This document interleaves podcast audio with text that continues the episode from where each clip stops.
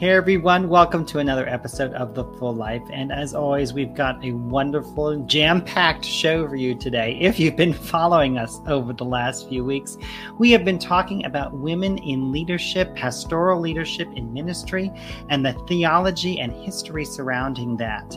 And today is no different. We are going to continue that discussion today for a little bit longer. Plus, we talk about the importance of our Hebrew roots in our faith. So it is a full show, and you won't want to miss it.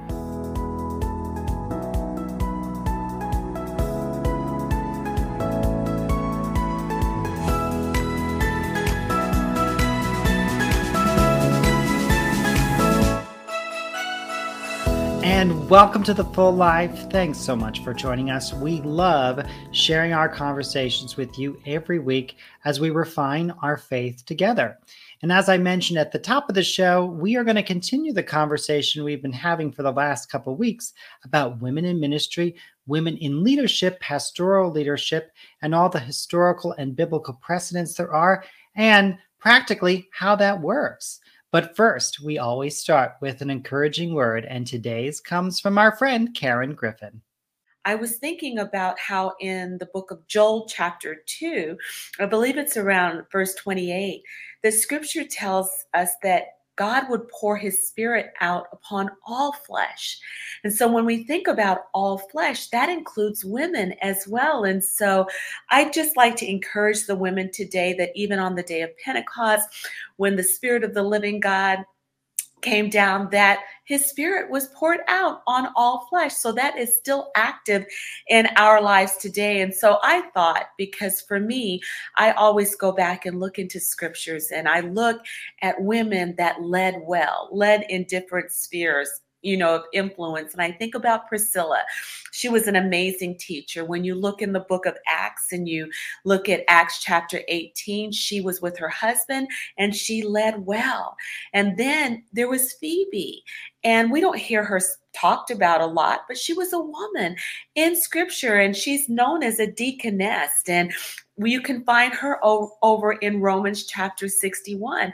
So once again, you know, we're looking at all of these amazing, brilliant women that led well, knowing that they have been anointed and appointed for a purpose. You know, I think about Lydia. I'm reminded of myself when I think about Lydia, because she was a businesswoman.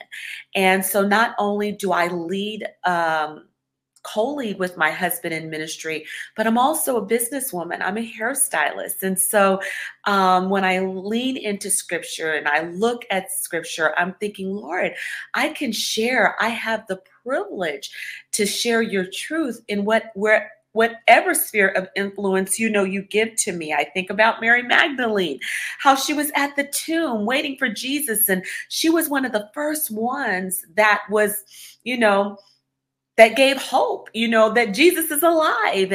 And when, you know, scripture alludes and there's some discrepancy, you know, people have their thoughts on it, but, you know, she didn't have like the best background, but yet she was redeemed, and God used her so mightily to bring hope, to let them know, yeah, I have risen. And then I think about Queen Esther. Oh my gosh.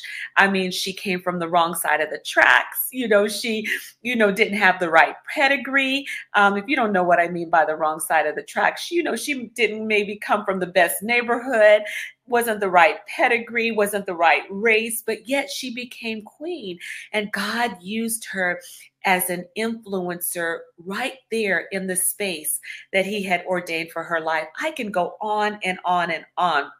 I think about the reformer, Huldah, Huldah. We don't hear about her a lot in scripture, but in 2 Kings chapter 22, she is known, or she is seen as a reformer. And so, ladies, I want to encourage you today. Raise your voice. Be all that God has called you to be. Remember that scripture says that he will pour his spirit out upon all flesh so that we can lead, influence, and make a difference wherever we go, and that we can live our lives out loud, unapologetically, so that God can be glorified in and through us. Be the best you that you can be. Thank you, guys. Thank you so much, Karen. Boy, what a great recap of all the wonderful biblical women we've talked about over the last couple of weeks. And now I want to continue the discussion we were having, and I want to start here. When you talk about the elevation of women in a pastoral role as leaders, but then you talk about the biblical role of men being the head of the household, so to speak. I think it might help people to see, how does that work? How does that work in their lives? Jenny, let's start with you. Well, I mean, it is a tough thing. I was having a conversation with the people we're negotiating building space with moving into last week. And I said, I'm really struggling because I am the lead pastor of the church, but I do believe in godly submission to my husband. And my husband is not on the same page as I am. And even if I don't say godly submission is he has to decide and I have to cower, what I mean is we should both be on the same page and I want to respect him. Yes. I respect the position that God's placed in his life. And I actually do believe with godly submission, for me, it was a very freeing thing because I have a hard time making decisions and God knows that about me. But then I had a good conversation with my stepfather who said, you have to remember that godly submission isn't just bowing down. It's kind of like what Hank was saying. If you feel strongly about something, you guys just need to be in agreement. So you need to have this partnership. And we do have a good partnership. We really, really have a partnership. And the thing is, he respects me. And so I kind of went to the Lord about it. And I was like, Lord, I want to behave right in this. And, my husband came to me and said, honey, you know what? You're the pastor of the church. If your spirit is leaning this way, then I'm going to respect that for you. And, we had this, well, no, I really want to respect you. But it really came to a beautiful place where I when I put it in God's hands, because it isn't always an easy thing. And I'm perhaps learning more, Hank, I'm learning more from you. And that's where I like having conversations that I'm challenged on, because just because I've been raised a certain way doesn't mean it's exactly the right way. Right. I believe the head of the household is set up just simply for this. There's got to be one head. Yeah. In a sense of there's got to be a final say on something in some areas. In some areas, we're going to run into things. And those areas, I don't mind then deferring and just going, honey, I defer to you even if I don't agree because God did give you that role. I don't mind saying that. Like Carolyn said, I've got no issue with it. It doesn't minimize who I think I am, who God has called me to be. But, I think it's the same with a woman who is a CEO of a company. Mm-hmm.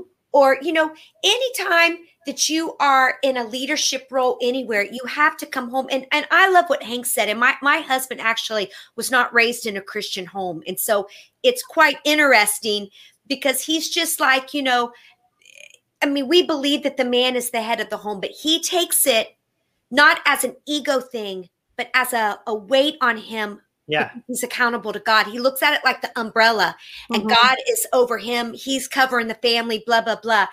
But we tell each other all the time, when you read the word, we are to be servanthood to each other. That's right. Submissive to one. We should be in one mind and one accord. We are one. We're not two people. We are one. And so my husband really takes the attitude and it's really been a blessing to me because us girls, we're strong. We run companies. We run businesses, we make big decisions today, every day. But I think, I like what you said, one head is okay, but two heads is a monster. Yeah. But we come together and I think we talk it out. We talk and he respects my opinions. Carolyn, what do you feel? What's the spirit saying to you? Because he knows I'm going to pray about it. There's sometimes that he's just like, babe, I hear what you're saying, but I've got to follow the spirits inside me. This is what I feel like God's telling me we've got to do. But I think what you've got is some relationships out there of people who are watching today that the man is hoarding it over him.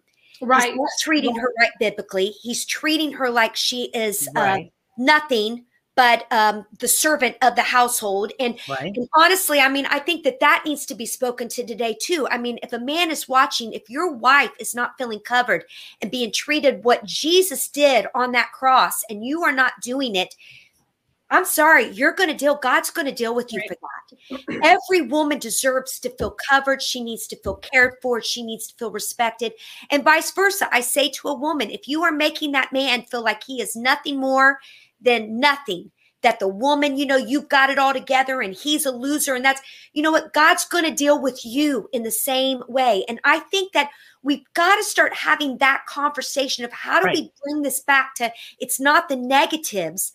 It's the blessing. It's what we were talking about on one of our other shows. It's getting those boundaries, those guardrails that keep us from going off the edge so we can live this blessed life that God has promised us. And that's the submission. That's really the submission. Right. I mean, that's what that verse says to me. I mean, you are supporting, women submit to your husbands, and then husbands lift up your, I mean, it's basically love. I mean, Christ loves the church so much that he lifts you up. I mean, that's how he loves the church. So yeah, that's right. What you should be doing to the woman. That's what I'm saying. It goes back and forth constantly. And if that's what you're not doing, then you're not doing it right. I have a friend who really kind of captured this for me in like a phrase that I think it's helpful, because it is, as much as we're using churchy language, right? Like there's a lot of people who may not grow up in the church who like, they just heard submission, they shut down. But one of my friends says it like this, and I fell down to it, because I think this is beautiful and scriptural and just the way to look at it. He says, I think what this passage Paul is saying is that we have to crucify our privilege, which is very 2021 language, right? Like what he's saying is Paul's acknowledging in this culture, this is how it is. In this culture, like it would be weird to say the woman's the head of the family. No one will believe you. But Paul is saying that like, look to Christ as your example, and you should crucify your privilege, which means that like, there will be things that this society and culture is going to say to you, right? Like that you can do because you're a man, or you can do because you're a woman. But whatever that privilege you have, you should be willing to lay it at the cross, especially for the betterment of this person you're in a relationship with. And I think that's another way to look at this mutual submission thing. Like, so for example, in our house, like I kind of always held my career loosely. I mean, before I became senior pastor, especially. So like my first 7, 8 years in ministry, if someone says, hey, I want to talk to you about being a pastor of our church, I'll at least listen, It was my wife who would be like, yeah, no, we're not going there, And it wasn't so much about like, is she challenging my authority? But it was just like, why would this be good for you, much less us? Like you don't even agree with their theology. So it's like, even for me, it was just like, it's more good just to have the conversation. And for her, it was just like, this doesn't really fit who you are. And like, and to me, part of submission is I had to know that like, she might see things better and more clearly than I do, and she might see like me having a conversation to me was just like, I'll just talk. It's not a big deal. And for her, it was just like, yeah, you can't open that box, like if it's not where you fit theologically, why would you even start that box? Because that's going to create even greater problems down the road, right? And so we're very backwards in that sense, right? Like it's just like, oh my gosh, your wife told you not to take that job. And I'm like, no, that's a good thing, because that's what partnership is supposed to look like, right? You see things I don't see, and I see things you don't see. But if we're on the same page and truly out for the betterment of each other and to lift up each other, like I will be able to hear that. And I think that's what we want for marriages and relationships, right? Like that you guys are honestly not just on the same page, but it's not a competition, and it's also not a tension. Because here's the thing about tension, like eventually something snaps and breaks, right? But it's like this hand in hand together, like walking and moving along, right? But I think we tend to make it like this or like this when it's got to be hand in hand. We talked about the Timothy scripture, but the other one that I had read to you was the 1 Corinthians 7:1. And that's what the other one people have issues with. And if people still struggle with that verse, why would Paul write it? Why would Paul write it then in the first place? Something I learned about recently is this thing called rabbinic responsa. So rabbinic responsa basically is this. They communicated through letters. So, hey, Paul, we're having an issue. We're starting these churches. We're trying to stand. This is our issue. And we're saying this woman wants to preach. Priscilla, you sent Priscilla to us. What are you doing? Women aren't supposed to speak, kind of thing. Okay, we're hypothesizing what was in the letter. Rabbinic responsa would say, okay, guys, here's what I'm going to say to you about this. This is 1 Corinthians 7:1. Concerning the matters that you wrote to me about. Then he goes in and starts to answer. This is an example of rabbinic responsa. So it's a very good chance, because I know I read that the Greek to you before about when he says the women in the churches, let them be silent, not. What I was taught on this is that what he was really saying is you're asking, should the women be silent, since they are mostly in the synagogues? They are, should we continue that tradition? And he's saying, let them be silent, not. And then he goes on, for it is allowed for them to speak. And that's when you read the Greek. In that order that I read to you, the actual literal translation of it makes sense in the form of a rabbinic responsa, because he was addressing an issue that had come up because of the fact that Priscilla was preaching in the churches. So I kind of wanted to just say that before, you know, because I didn't get to, I don't know, Hank, if you've ever heard of rabbinic responsa. I have. I would say too, like the other thing, if any parting word is, I think that like all of us who call ourselves Christians, you know, we believe that Jesus is actually the full representation of God, right? I love Paul. I love the Pauline epistles, but like, Jesus, the exact, or at least the full manifestation of God. So what I say, like a really good Bible study, honestly, is to just go through the Gospels and look at Jesus' interaction with women and see like, what does that look like? You know, like what is the authority he gives them? How does he interact with them? And I think that's very, very eye-opening, you know, because like, it's not just, oh, let's match up scripture or culture or tradition. Jesus is Lord.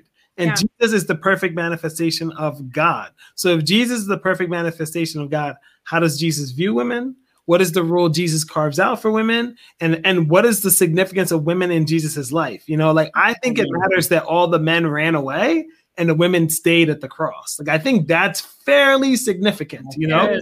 I think it matters that like all the men were in the room crying and the women got up early to go to the tomb like that morning, and they actually get the resurrection story first, right? And even though the men were just like, I want to believe in myself. And they run to the tomb, or doubting Peter, we call, or doubting Thomas, we call them. But it's the women who first believed, and they become the voice of the resurrection. And the celebration of Easter, I would argue, is impossible without women verbalizing, again, being that breath to tell us what happened. Because we were so caught up and locked up in the room crying, because we're like, oh man, he's gone. He's gone, you know?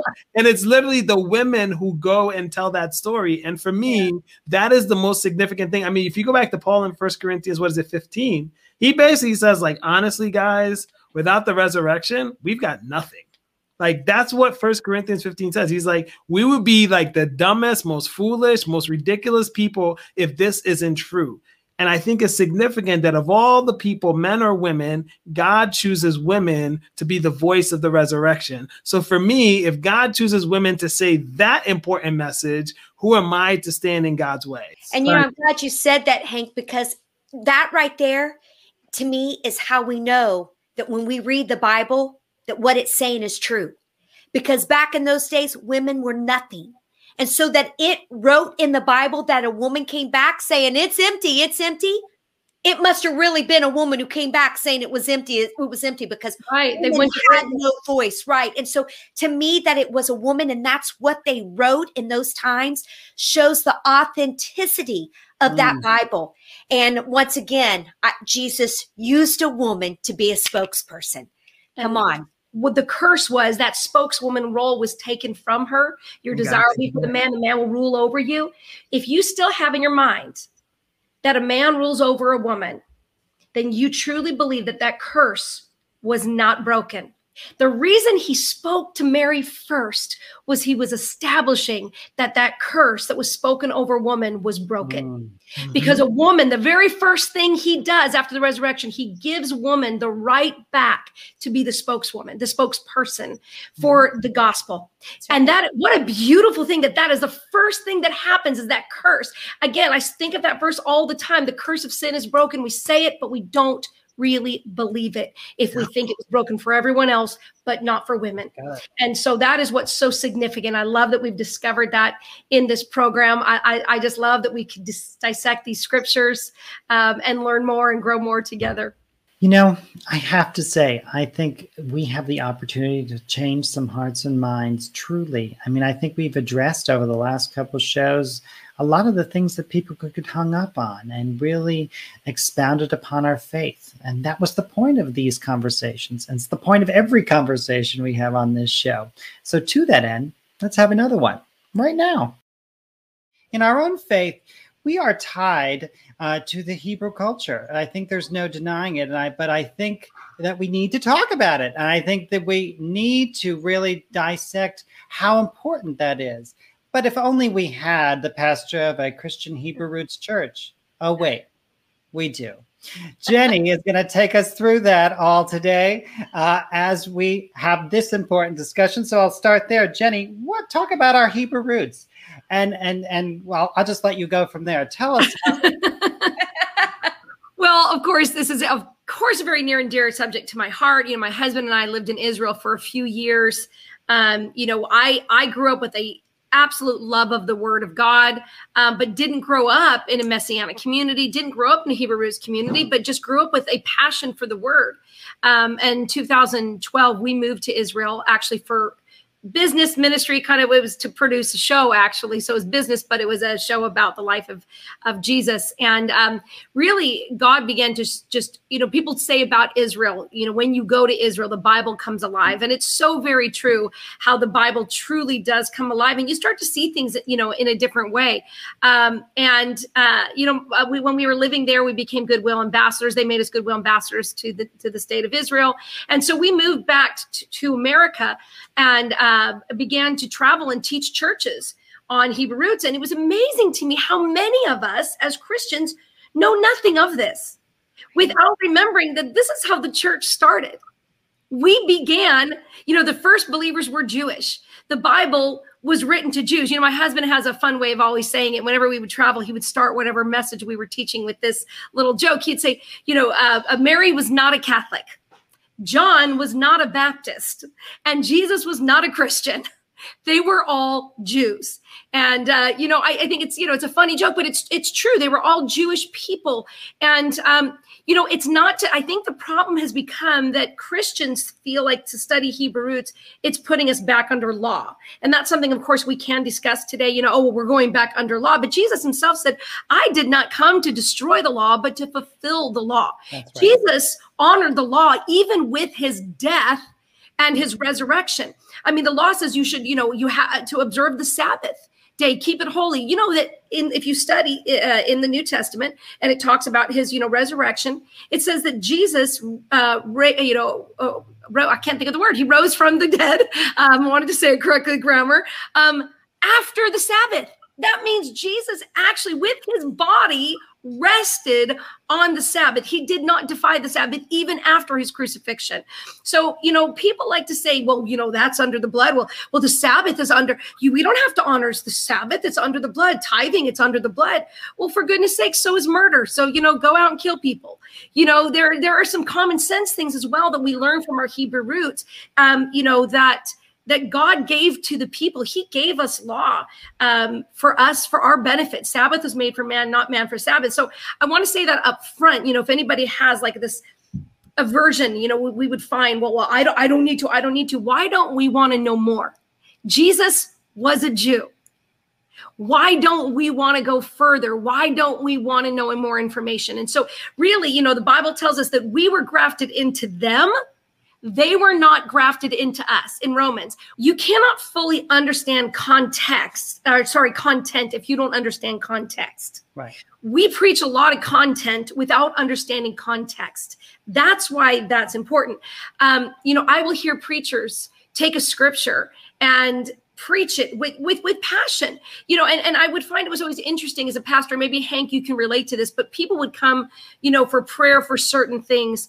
And, you know, would say, well, I've been standing on the scripture and it doesn't seem like it's working. And for me, it's like, well, no, the word works, but it's not working well. So what do we say? Well, just keep believing. But what if maybe, just maybe we don't understand the scripture? So we're not presenting the scripture correctly because we don't understand the context. We say the content with no understanding of context. I'm going to give you, you know, an example. So, you know, you guys all know the scripture. Don't let the sun go down on your wrath, right? Yeah. We've all heard that one, right? So What do we know? It's in our Christian understanding. What does that mean? Don't go to bed angry. Don't go to bed angry. We all say, don't go to bed angry. Y'all, sometimes y'all we just need to go to bed. You know, you're fighting and it's 1 a.m. and you are tired. And it's just like, I just want to be done. And the longer you go, the more you're fighting. But you're going, no, Jesus told me not to go to bed angry. The Bible says, and I have to, because we were told since we were kids not to go to bed angry. The problem is that is not what that scripture is saying. If you understand context, it changes the content of the scripture. In Jewish culture, the sun going down does not mean a day is ending. When the sun goes down in Jewish culture, a new day begins. Right. A new day begins at sundown, not sunrise. So what that scripture is saying is do not begin your day with wrath. Do not begin your day with anger. Begin your day saying, this is the day the Lord has made, and I will rejoice and be glad in it. That is how you begin your day. That is what the scripture is saying. It has nothing to do with not arguing or going to bed angry. It means don't start your day angry. Sometimes if you're angry, you just need to go to sleep, and you're going to wake up and feel a lot better tomorrow. And so, we just have that backwards. So, understanding that. I think about the scripture in Daniel chapter 11, where Daniel, where he says, those that understand will instruct many. And, you use that word understand, how can we fully, more understand? And, we all have a calling as believers, I believe, to instruct others, but a lot of us just don't understand. We don't do our homework. We don't research. Again, we say, oh, well, we're the new covenant. None of that stuff matters. Right. And so we're preaching messages and we develop theologies, and right. We don't ever go back and understand the root of something. I am in love with etymology. I absolutely adore etymology. But one of the things I really fell in love with this past year was paleo Hebrew.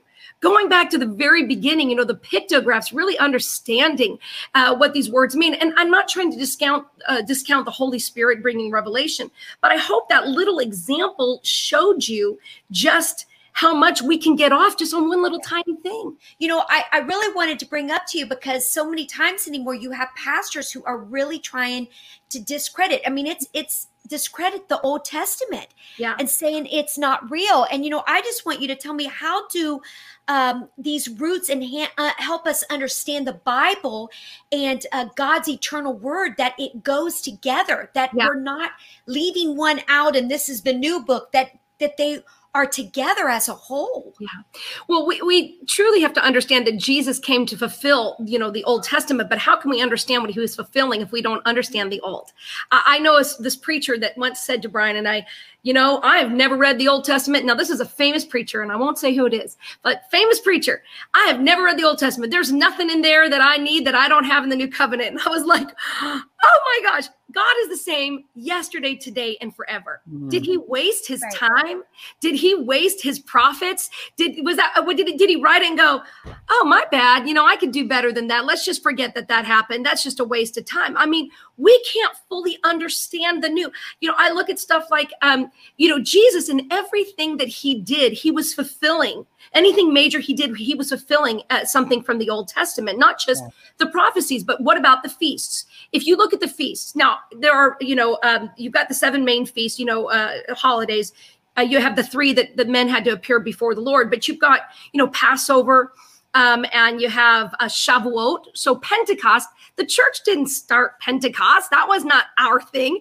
Pentecost is the Greek word for the Hebrew word Shavuot. Shavuot was one of the main feasts that men had to appear before the Lord. So Pentecost, Shavuot, you've got Yom Kippur, you've got Sukkot.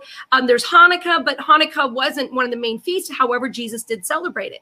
So when you look at this, Jesus was either born or conceived on Hanukkah. If he was conceived on Hanukkah, he was born during Sukkot, which is the Feast of Tabernacles. He was crucified on Passover. He rose on the Feast of First Fruits. The Holy Spirit descended on Shavuot, which is Pentecost. He is returning most likely on the Feast of Trumpets, which is Rosh Hashanah. The Sukkot, which, like I said, there's a lot of scholars, biblical scholars, who believe that Jesus was born on Sukkot because, again, the Feast of Tabernacles, the word became flesh and tabernacled among us. But even if that didn't happen, the Sukkot is the picture of the marriage supper of the Lamb. It's under a chuppah. I mean, I could just talk about that. But when you understand these, and like even Passover, I'm going to give this perfect example, I think, for someone that just says, well, we just need to understand the new. When you look at the Last Supper, that was not just a supper. That wasn't just the Last Supper that Jesus had with his disciples. What was it? I think you all should know on this program what it was. It was Passover. Mm-hmm. Now, when Jesus said, this cup is the cup of my new covenant, right? When he mentions this cup, why does he say this cup? What was the significance of this cup?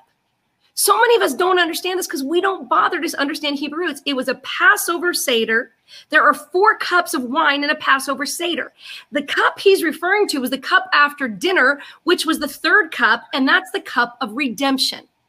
So you have a cup of sanctification, you have the cup of praise. He had the cup of sanctification. That's what of redemption. He's saying, I'm redeeming you. That is the third cup that he based our modern communion on. And then when he said, this is my body, he wasn't just talking about any bread. He was talking about this thing called the Afikomen. The Afikomen is the coolest part of a Passover Seder.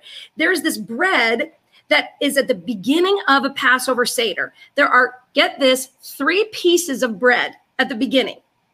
The middle piece of bread. Now, nobody knows why. You know, they don't talk about what these 3 pieces, but there's 3 pieces. Now, we know what those represent. That's the Trinity, Father, Son, and the Holy Spirit. The middle piece of bread is removed from the other 3. Okay, get this. It's lifted up. Now, this bread, this matzah, if you look at matzah, matzah is striped and it's pierced. Holes are pierced into it. Why? It's pierced so it doesn't, the bread doesn't rise. You gotta get this, guys. This stuff is so cool. So you've got matzah striped and pierced that is raised and broken. This is a part of a traditional Jewish Passover Seder. It is broken. And then get this. It's wrapped in linen and it's hidden away, that whoever finds it at the end of the meal receives a great reward. Woo! Now, this is the bread that Jesus, Yeshua, was referring to when he said, this is my body, which was broken for you. Didn't you ever wonder why he said broken for you? Because none of his bones were broken? Do you ever question that? He said, this, my body's broken for you, but his bones weren't ever broken. Mm-hmm. Why does he say that? Because the Afikomen was broken. It was separated from the others. It was separated. Father, you know, why have you taken your spirit from me? He's on the cross and he's separated. That's what he's talking about, being broken off and separated, wrapped in linen, hidden away. Whoever finds this bread, whoever finds, will have a great reward. The reward is the salvation. So just that example, we don't even understand communion without understanding that. When I teach a Passover Seder, Joseph, you've been there. I love watching Christians that have never heard this thought, none of this was important, go, what? Like minds blown. And all of a sudden you understand the sacrifice so much more. You understand what he was doing. You understand that he rose on first fruit. There's this thing called the counting of the Omer, which is, a counting of every day leading up to Shavuot. And you understand that his rising from the dead was that first fruit that was being offered up before the giving of the Torah on Shavuot. I mean, guys, it just makes so much more sense. Can you be a Christian and not know your Hebrew roots? Absolutely, you can. Can the Holy Spirit reveal things to you? Absolutely. There have been things, I've known rabbis to say, oh, I've been studying this one scripture for 30 years and I finally have revelation on Psalms. And I'm thinking, I had that revelation when I was 12 because I had the Holy Spirit. So the Holy Spirit can reveal things absolutely to us. But just, I hope you could see in just those 5 minutes, how much more of an understanding we have of our context, of Yeshua, of his sacrifice, of the word of God, when we understand things through the lens of Judaism, because Jesus was a Jew. Come unto me who thirst. You know when he says that? He says that on the last day of the feast. Does anybody ever bother studying that? That's the last day of Sukkot during the water libation ceremony. There's so much to read about that. When Jesus opened up and says, surely the Spirit of the Lord is upon me for he has anointed me, right? You know, y'all know that one, right? Yeah. Yes. It's in Luke chapter 4, verse 18. He didn't just say that. He didn't just read any scripture. He was reading Isaiah 61. Why was he reading Isaiah 61? Because he felt like it? The Torah. Yeah. The Torah portions. Thank you. No, Joseph, it's good. You pay attention. The Torah portions are a portion of scripture that has been assigned for thousands of years. I think we talked about this on a program once before. So he didn't just choose this. He goes in. It was his day to read the Torah portions. Mm. He opens it up, and right there it is. Surely the Spirit of the Lord is upon me because he has anointed me to preach, you know, to set the captives free. I mean, it's such a beautiful, I could just go on and on. I could, you know, take over. But I hope that opened your ears a bit to the exciting understanding of Hebrew roots. Go, Jenny. Go, Jenny. You know, my brother used to say it has feet because it runs after you. It has hands because it takes hold of you. And what you're doing is you're bringing the scripture to life, that if we would read it, if we would actually dive into it, it's alive and breathing. I heard somebody say the other day that we actually should almost feel the breath of God coming off of those pages because it's his words. Yeah. It's him speaking it. And I think when you speak about it, the passion, it's so alive. It should draw all of us to want to know more and to know our Father.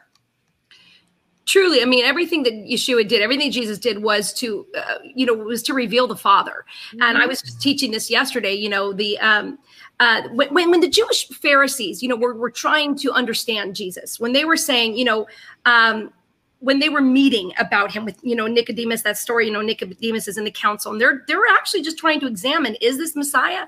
Is this the Son of God? And I think we're so quick to criticize, to say, oh, well, they just didn't believe him and they just were blind. And no, the word in Deuteronomy chapter 13, it tells them that if any dreamer, any prophet arises among you and has a dream and has a prophecy and performs a sign or wonder to lead you away from God, and that sign or wonder comes to pass, and it leads you away from me, you should put that dreamer to death. So they're truly examining his words, because they're supposed to do that. They were supposed to decide, is this man from God? Because if not, he has to be put to death. So they were actually doing their job in looking at that. The difference is he never led anybody from the Father.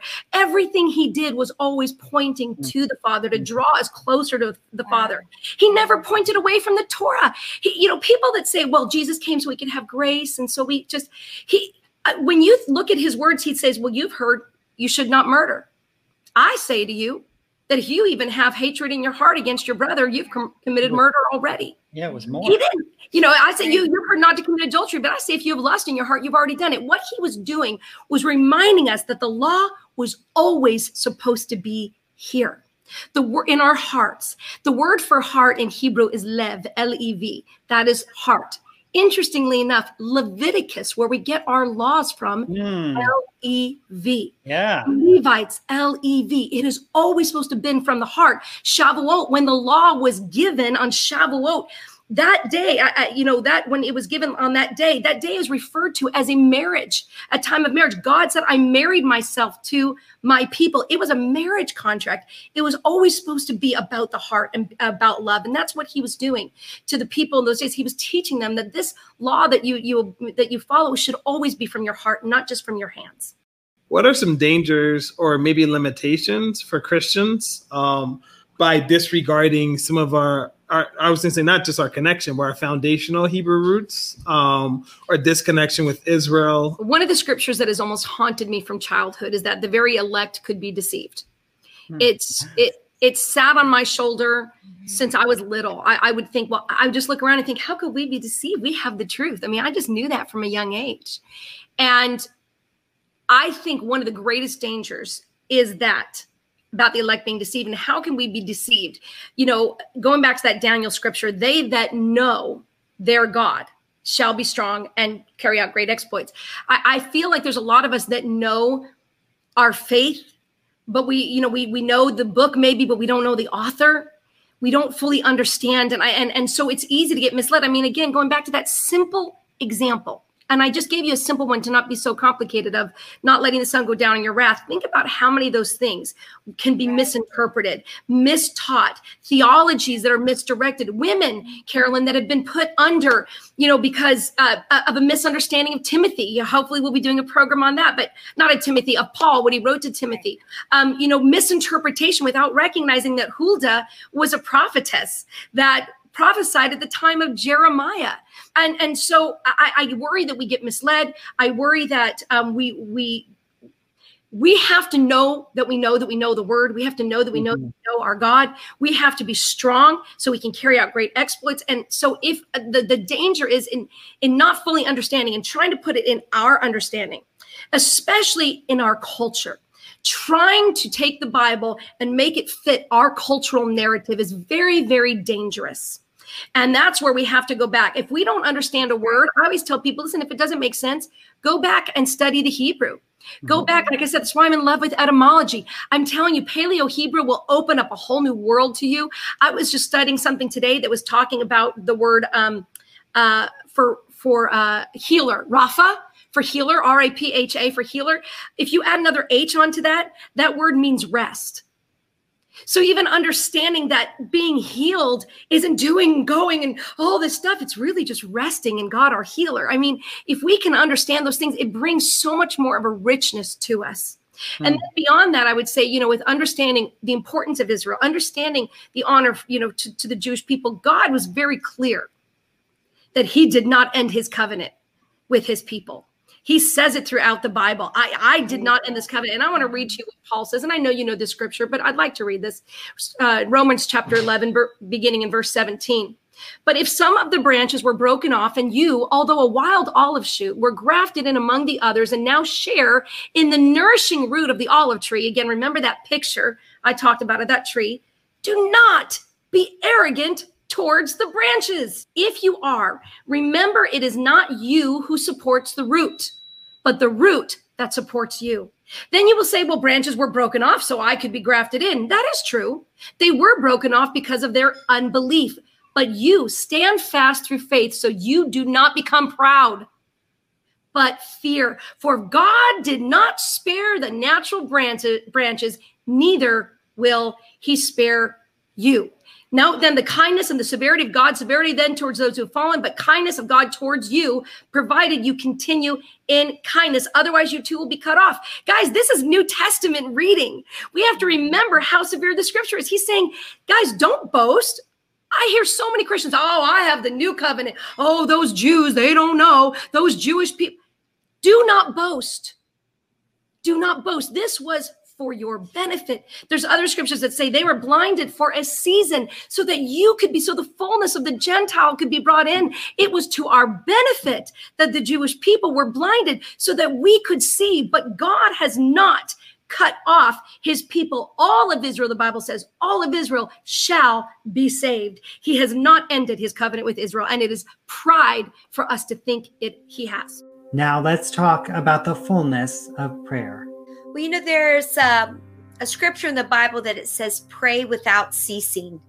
And I used to not understand that until life starts happening, if you know what I'm saying. And I have begun, especially it feels like in the past month, I can't explain it. I've been hearing the Holy Spirit wake me up in the morning saying, I want you to pray and I want you to praise. And so I have been going out on walks. And I mean, all my life, I've done it where I've written out my prayers. And sometimes I turn on worship music and I just sit and I worship and I pray and I make a list of everybody I need to pray for, people I've said, and I still do that. But I think I've taken it up another notch right now. And I've been going out on walks because I almost want to send it out into the heavenlies and out. I just believe the power of speaking the name of Jesus and worshiping him and just declaring his goodness, declaring his grace, declaring. And lately I've been using my prayer time as just a praise time and a declaration of who he is. And it's really been powerful because 45 minutes and an hour goes by and I've just been in this moment of just declaring his goodness and worshiping and crying out to him. And for me, what it does for me is it gives me a sense of release that all this pressure that I've been taking on myself, because I'm an A personality, so I think I can take care of it all. I have a saying that says that, you know, one time I felt in my spirit, God says, Carolyn, I'm looking for your obedience and not your praise, because I have this thing of, God, I'll do it. I've got it. I'll take care of it, but I'll give you all the glory. And God's like, I'm not looking for your glory. I'm not that needy, but I'm looking for your obedience. And right now I feel like God is just saying, be obedient and just worship me, call out for me, hunger for me. Let me be what fills you up. There's nothing in this world, Carolyn, that is going to satisfy, that's going to give you the peace, that's going to give you the joy, that's going to give you the wisdom.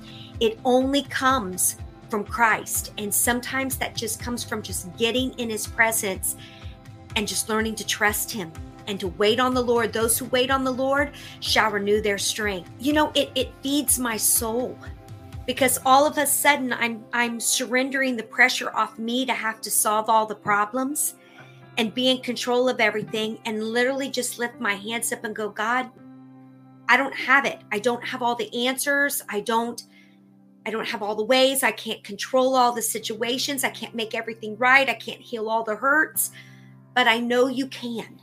And so for me, it's just that moment of surrender that it brings peace in my life. And for me, it's how I start my day. And honestly, I do it all day long. I'll do it like even while I'm cooking. I'll do it while I'm driving down the road. I'll do it. I mean, when it says pray without ceasing, I literally just do it constantly because it's my release. It takes the pressure off me, and it gives me the peace to sustain. It's all I can tell you. It's where my peace is right now. I think the thing I've gotten most out of today's show and all the conversations we've had is the importance of reading the Bible in context and studying that context.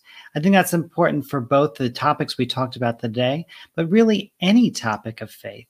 I mean, and the most important thing that I've learned in doing this show and in studying my faith is to do just that, to study it yourself. So I encourage all our viewers, I encourage all of the believers out there, the pastors, the church leaders, the priests, anyone that they can illuminate so much and be such a wonderful guidepost for us, but we have to do the work ourselves. And that's exactly what we keep trying to do here every week. We try to expand your life into the fullness God has for you. So we invite you to keep doing that work too. Stay with us here on The Full Life.